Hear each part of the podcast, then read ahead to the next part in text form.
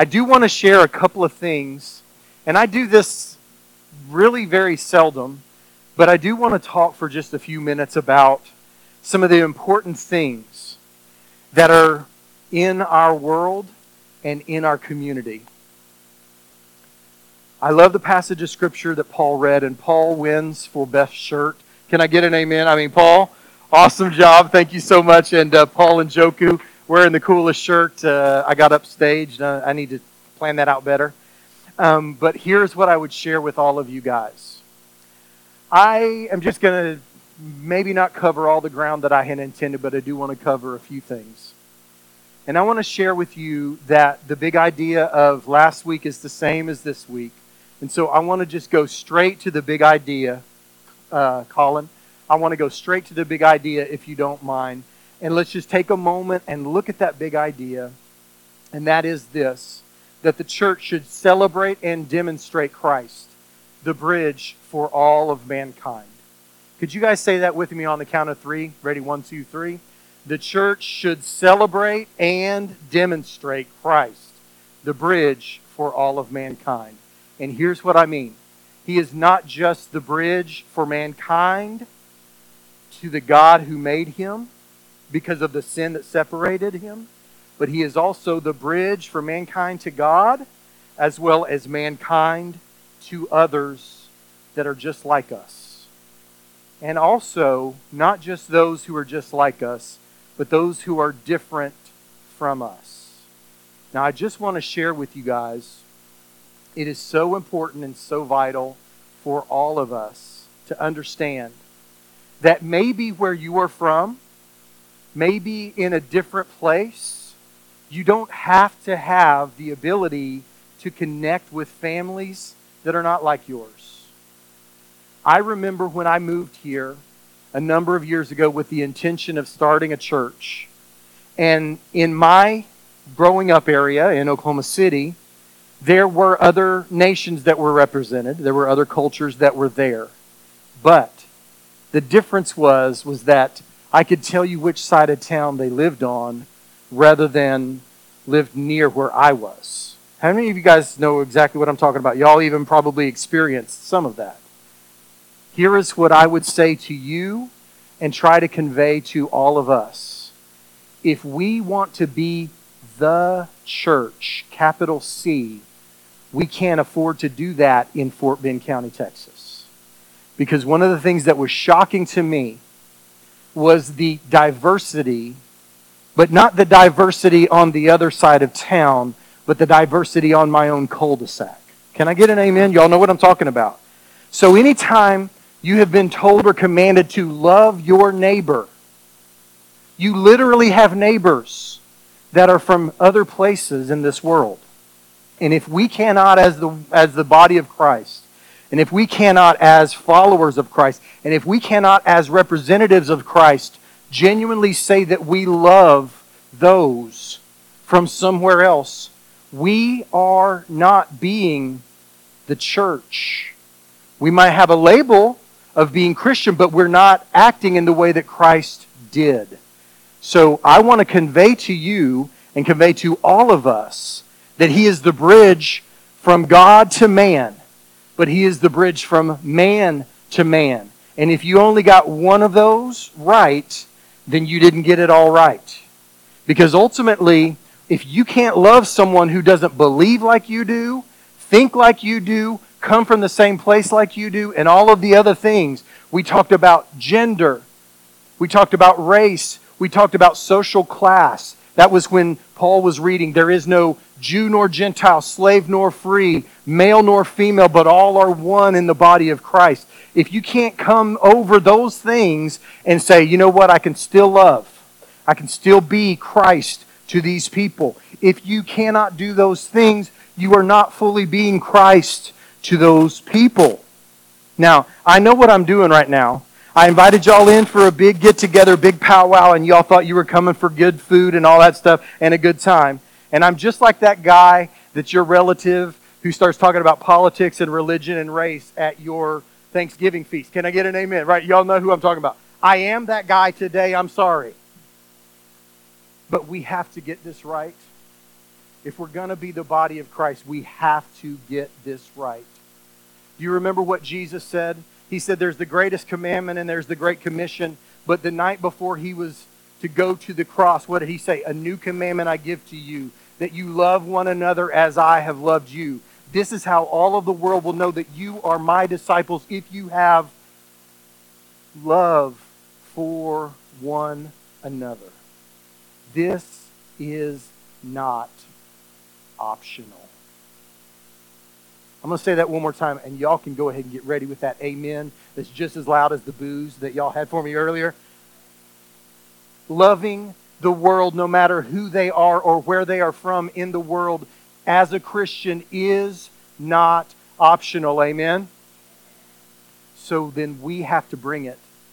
And let's be reminded that love is not a feeling in the heart or a concept in the head. It is a service and a love that sacrifices me for you.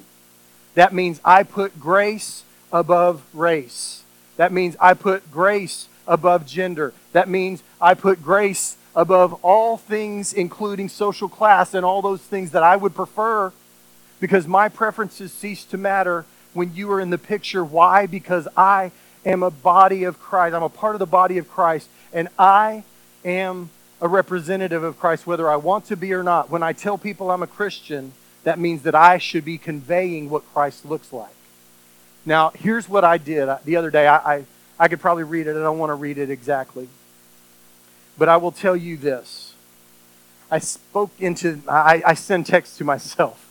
I send text to myself so I can remember the thoughts that I'm having. It's kind of my way of not really journaling, but just reminding myself because I got a little ADHD, I ain't gonna lie. So, anyway, as I really kind of was going down the road the other day, I said into my phone, I said, I am I'm a Christ follower before I am a husband.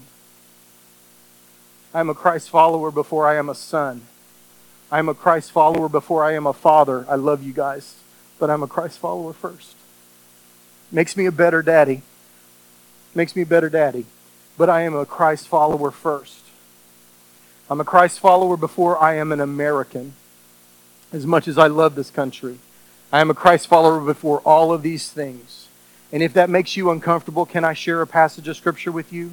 When Jesus said, Let me tell you something, if you want to follow me, and yet you will not hate your mother and your brother and your father and all of those and deny all of those things and then follow me, then you are not worthy to be my disciple. So when I tell you that we have to begin to put grace over race and social class and gender, and even if you're a political person, Democrat or Republican, it doesn't matter all that stuff. You can have those things, and I'm not trying to dissuade you from those things, but those things have to take second place to the most important thing. Because I promise you, when you stand before God, you're not going to say, Man, let me find my Democrat or Republican voter ID real quick so you can let me in. What are you going to say? I claim grace above all other things. And so for me, now is my time to practice what I believe. I put grace over all of these things I am a Christian before all of these things. And if I am not, then I am not who I say I am. Can I get an amen on that as well? All right. So, the big idea is, is that the church should celebrate and demonstrate the bridge for all mankind, and that is Christ. Now, I want to share something with you. I, I want very hard. Whoever you are that's calling me Mr. 242, I, I'm not going to finish. No, I'm a little busy right now. okay, so Here's what, I, yeah, I was getting a call, sorry. Here's what I want to share with you. I don't want to talk about something, challenge you, and not give you handles for what this looks like. I want to talk about a, a book and a couple of podcast, uh, a couple of podcasts that you can listen to if you want to go deeper. So let's go to slide number 16, please, Colin. I know. Second slide you put up is slide 16. Sorry, buddy. Uh, if you can follow along, you're a better man than I, right? So these are a couple of great podcasts. Not in it to win it, part one and part two by Andy Stanley. One about being one nation under God, and then the second one called Shine. They're great. If you can only listen to one, listen to the second one. But I encourage you to listen to both. It's an hour out of your life that might help you to look at things very, very differently. than you might have otherwise. But I don't want to talk about these things without giving you handles on what this might look like. So I'm going to share this with you very quickly. I want to talk about Talking to Strangers, a book that is uh, written by Malcolm Gladwell. And so as we go there to, uh, let's see, I think we're maybe slide 31, 32, somewhere in that neighborhood. All right, very quickly, I want to go back two slides, if you don't mind, and I want to talk about what we found in this book. This is super important. This is super important, and this will reveal something about you and I that we might not want to have revealed, but is so important. If you look at this slide here, let's go back one more, if you don't mind, Colin, and thank you. There were people that were given a test, and they said, fill in the blanks for us when your time is come. So they say, GL blank blank, how do you fill that in? And then they say, there's blank blank T E R, how do you fill that in? and then they do the same thing. And it's just kind of time sensitive, so it's not like you just get to think about it. You know, it's as quickly as you can, first thing that pops into your mind. So, real quickly, these are some examples of things that you could have said. This is kind of what I said and what Malcolm Gladwell said that he said. It's on our next slide. He said, um, what, let's go to our next slide. There we go. I thought glow. He thought glum. I thought water. He thought hater. I thought share. He thought scare. I thought tough and he thought touch. So he filled in the blanks on all this. And there were lots of other people that did the same. And then they were interviewed and they were asked this question. It's on the next slide. It's on the next slide. What do you think your answers reveal about you? Now, Malcolm Gladwell said, I'm actually a very, very positive person. It's very evident and very true and very clear. But I put in things like glum and scare and hater. he said, So if you just saw those things and thought about who I was, and so they ask everybody, and almost every single person said, Well, they were just words. The first thing that popped into my mind is just words. No big deal. And that's exactly what Malcolm Gladwell said. But here's where things got interesting. They were given the results for somebody else's test. And here's what they said, what they were asked on this next slide. What do you think this person's answers reveal about them? And all of the people who said, well, it's just answers, it doesn't really matter, suddenly got very clear about other people's answers and what it said about them. Some of them said, this person is way too competitive. Some of them said, this person is motivated by money. They said, this person has a deep desire to have a relationship with the opposite sex. Then another person said, This person probably is way too competitive, maybe even a professional athlete. they had it all figured out when it came to someone else.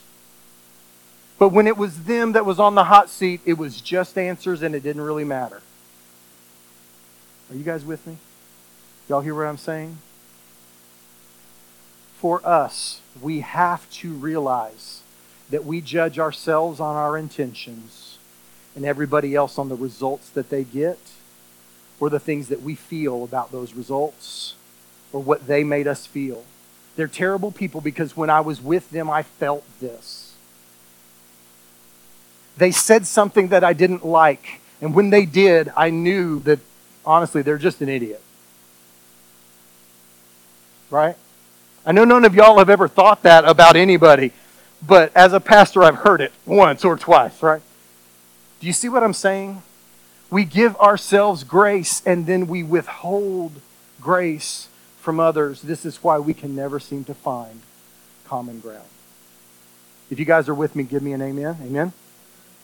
So here is what I say to you. When Hurricane Harvey hit, I knew that we had a terrible situation. This was the area that we had. The place that we're going is the area that we had. And we ended up with 265 people and 67 animals with them to give them shelter in the time that they had the most difficult time ever. And if you can look down on the floor, hopefully it's clean near where you are. I'm going to come down on the floor. This is one square. This is another square. This is another square. This is another square, four foot by four foot. One, two, three, four. This is your family's new house. One slide, uh, one slide over.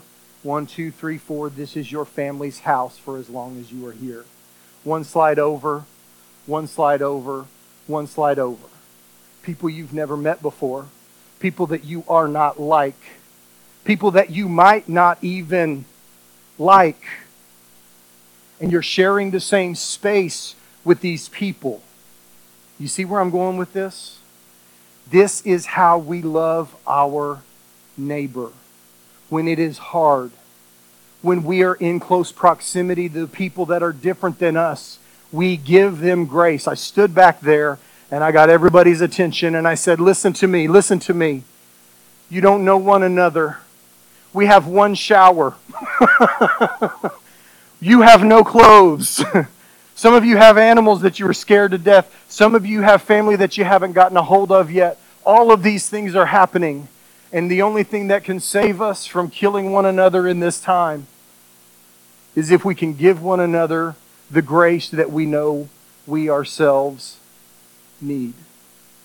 Some of you may have even heard me say those exact words at that exact time because some of you were here meeting the needs of those people.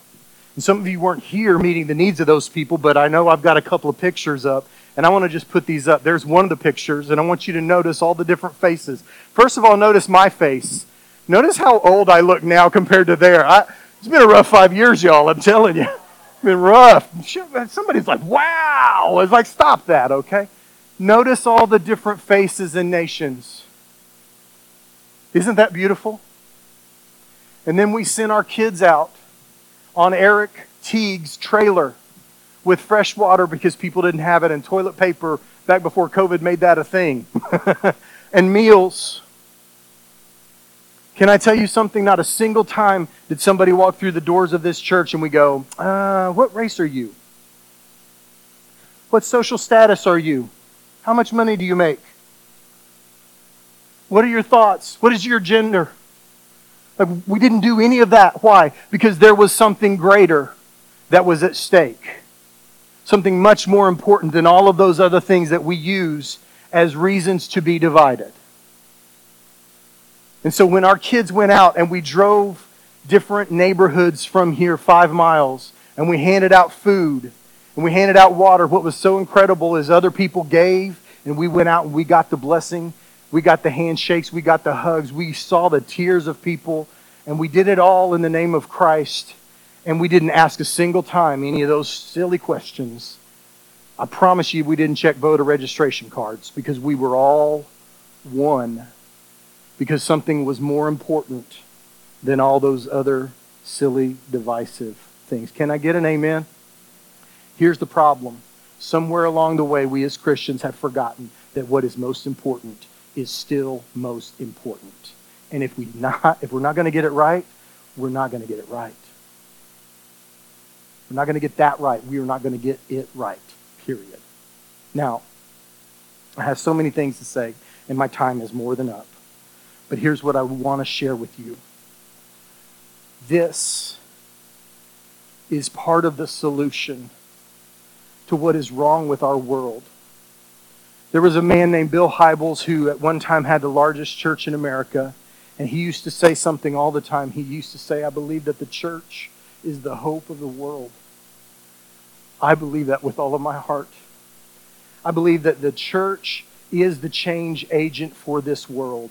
And if this world is ever going to change, it's going to be because the church becomes, one more time, the capital C church. That we celebrate and demonstrate that Christ is the bridge from God to man and man to God, but also from mankind to mankind. And there is nothing that you do, nothing that you say, nothing that you believe, nothing that you wear, nothing that you claim that keeps me as a Christ follower from loving you because you are my neighbor. Period. Doesn't mean we have to agree. Doesn't mean we have to believe the same things. It does not mean that you have to be on my page or I have to be on your page. It has to be that all the time I will love you, period, because that's what Christ did for me and commanded me to do for you. And by the way, he commanded you to do the same towards me and towards one another. So we can't lose sight of it and we can't mess that up because by this all men will know that you are my disciples if you have what? Love for who? One another. Now, I told you guys this is part of the solution. Here's what I mean. In the midst of COVID, when we were more divided as a nation, probably than you or I have ever seen, I'm 52. I haven't ever seen it like that. Some of you may have. Some of you know things that I don't know. Some of you have been places I've never been. I get it. But this was the worst that I've ever seen that we couldn't get anyone to be on friendly terms with anyone for any length of time. It was just too much. All of us were in this crazy headspace, and it was just tough all the way around.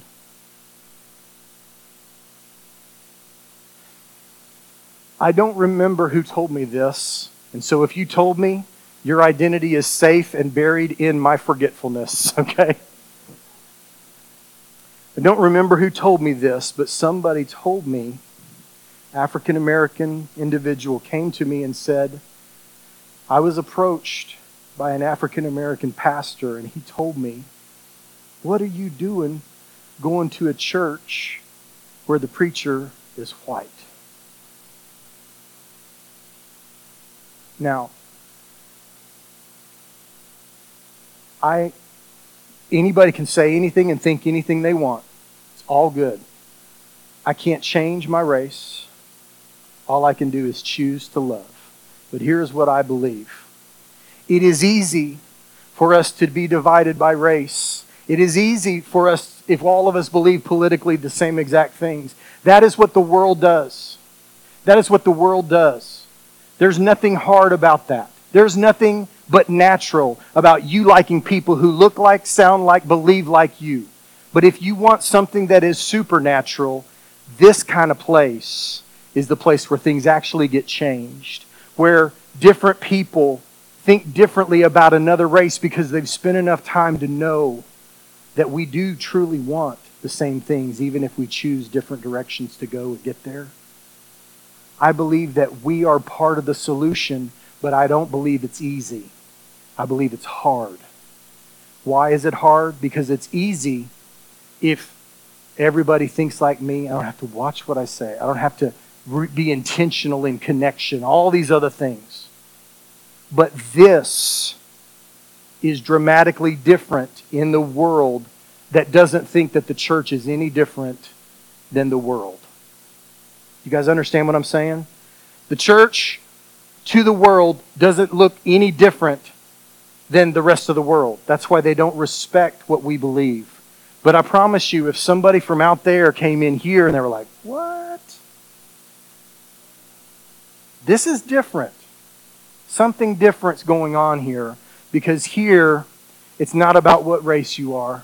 It's not about what social status you are. It's not about what gender you are. It's not about what political party you're a part of. It is grace over all these things.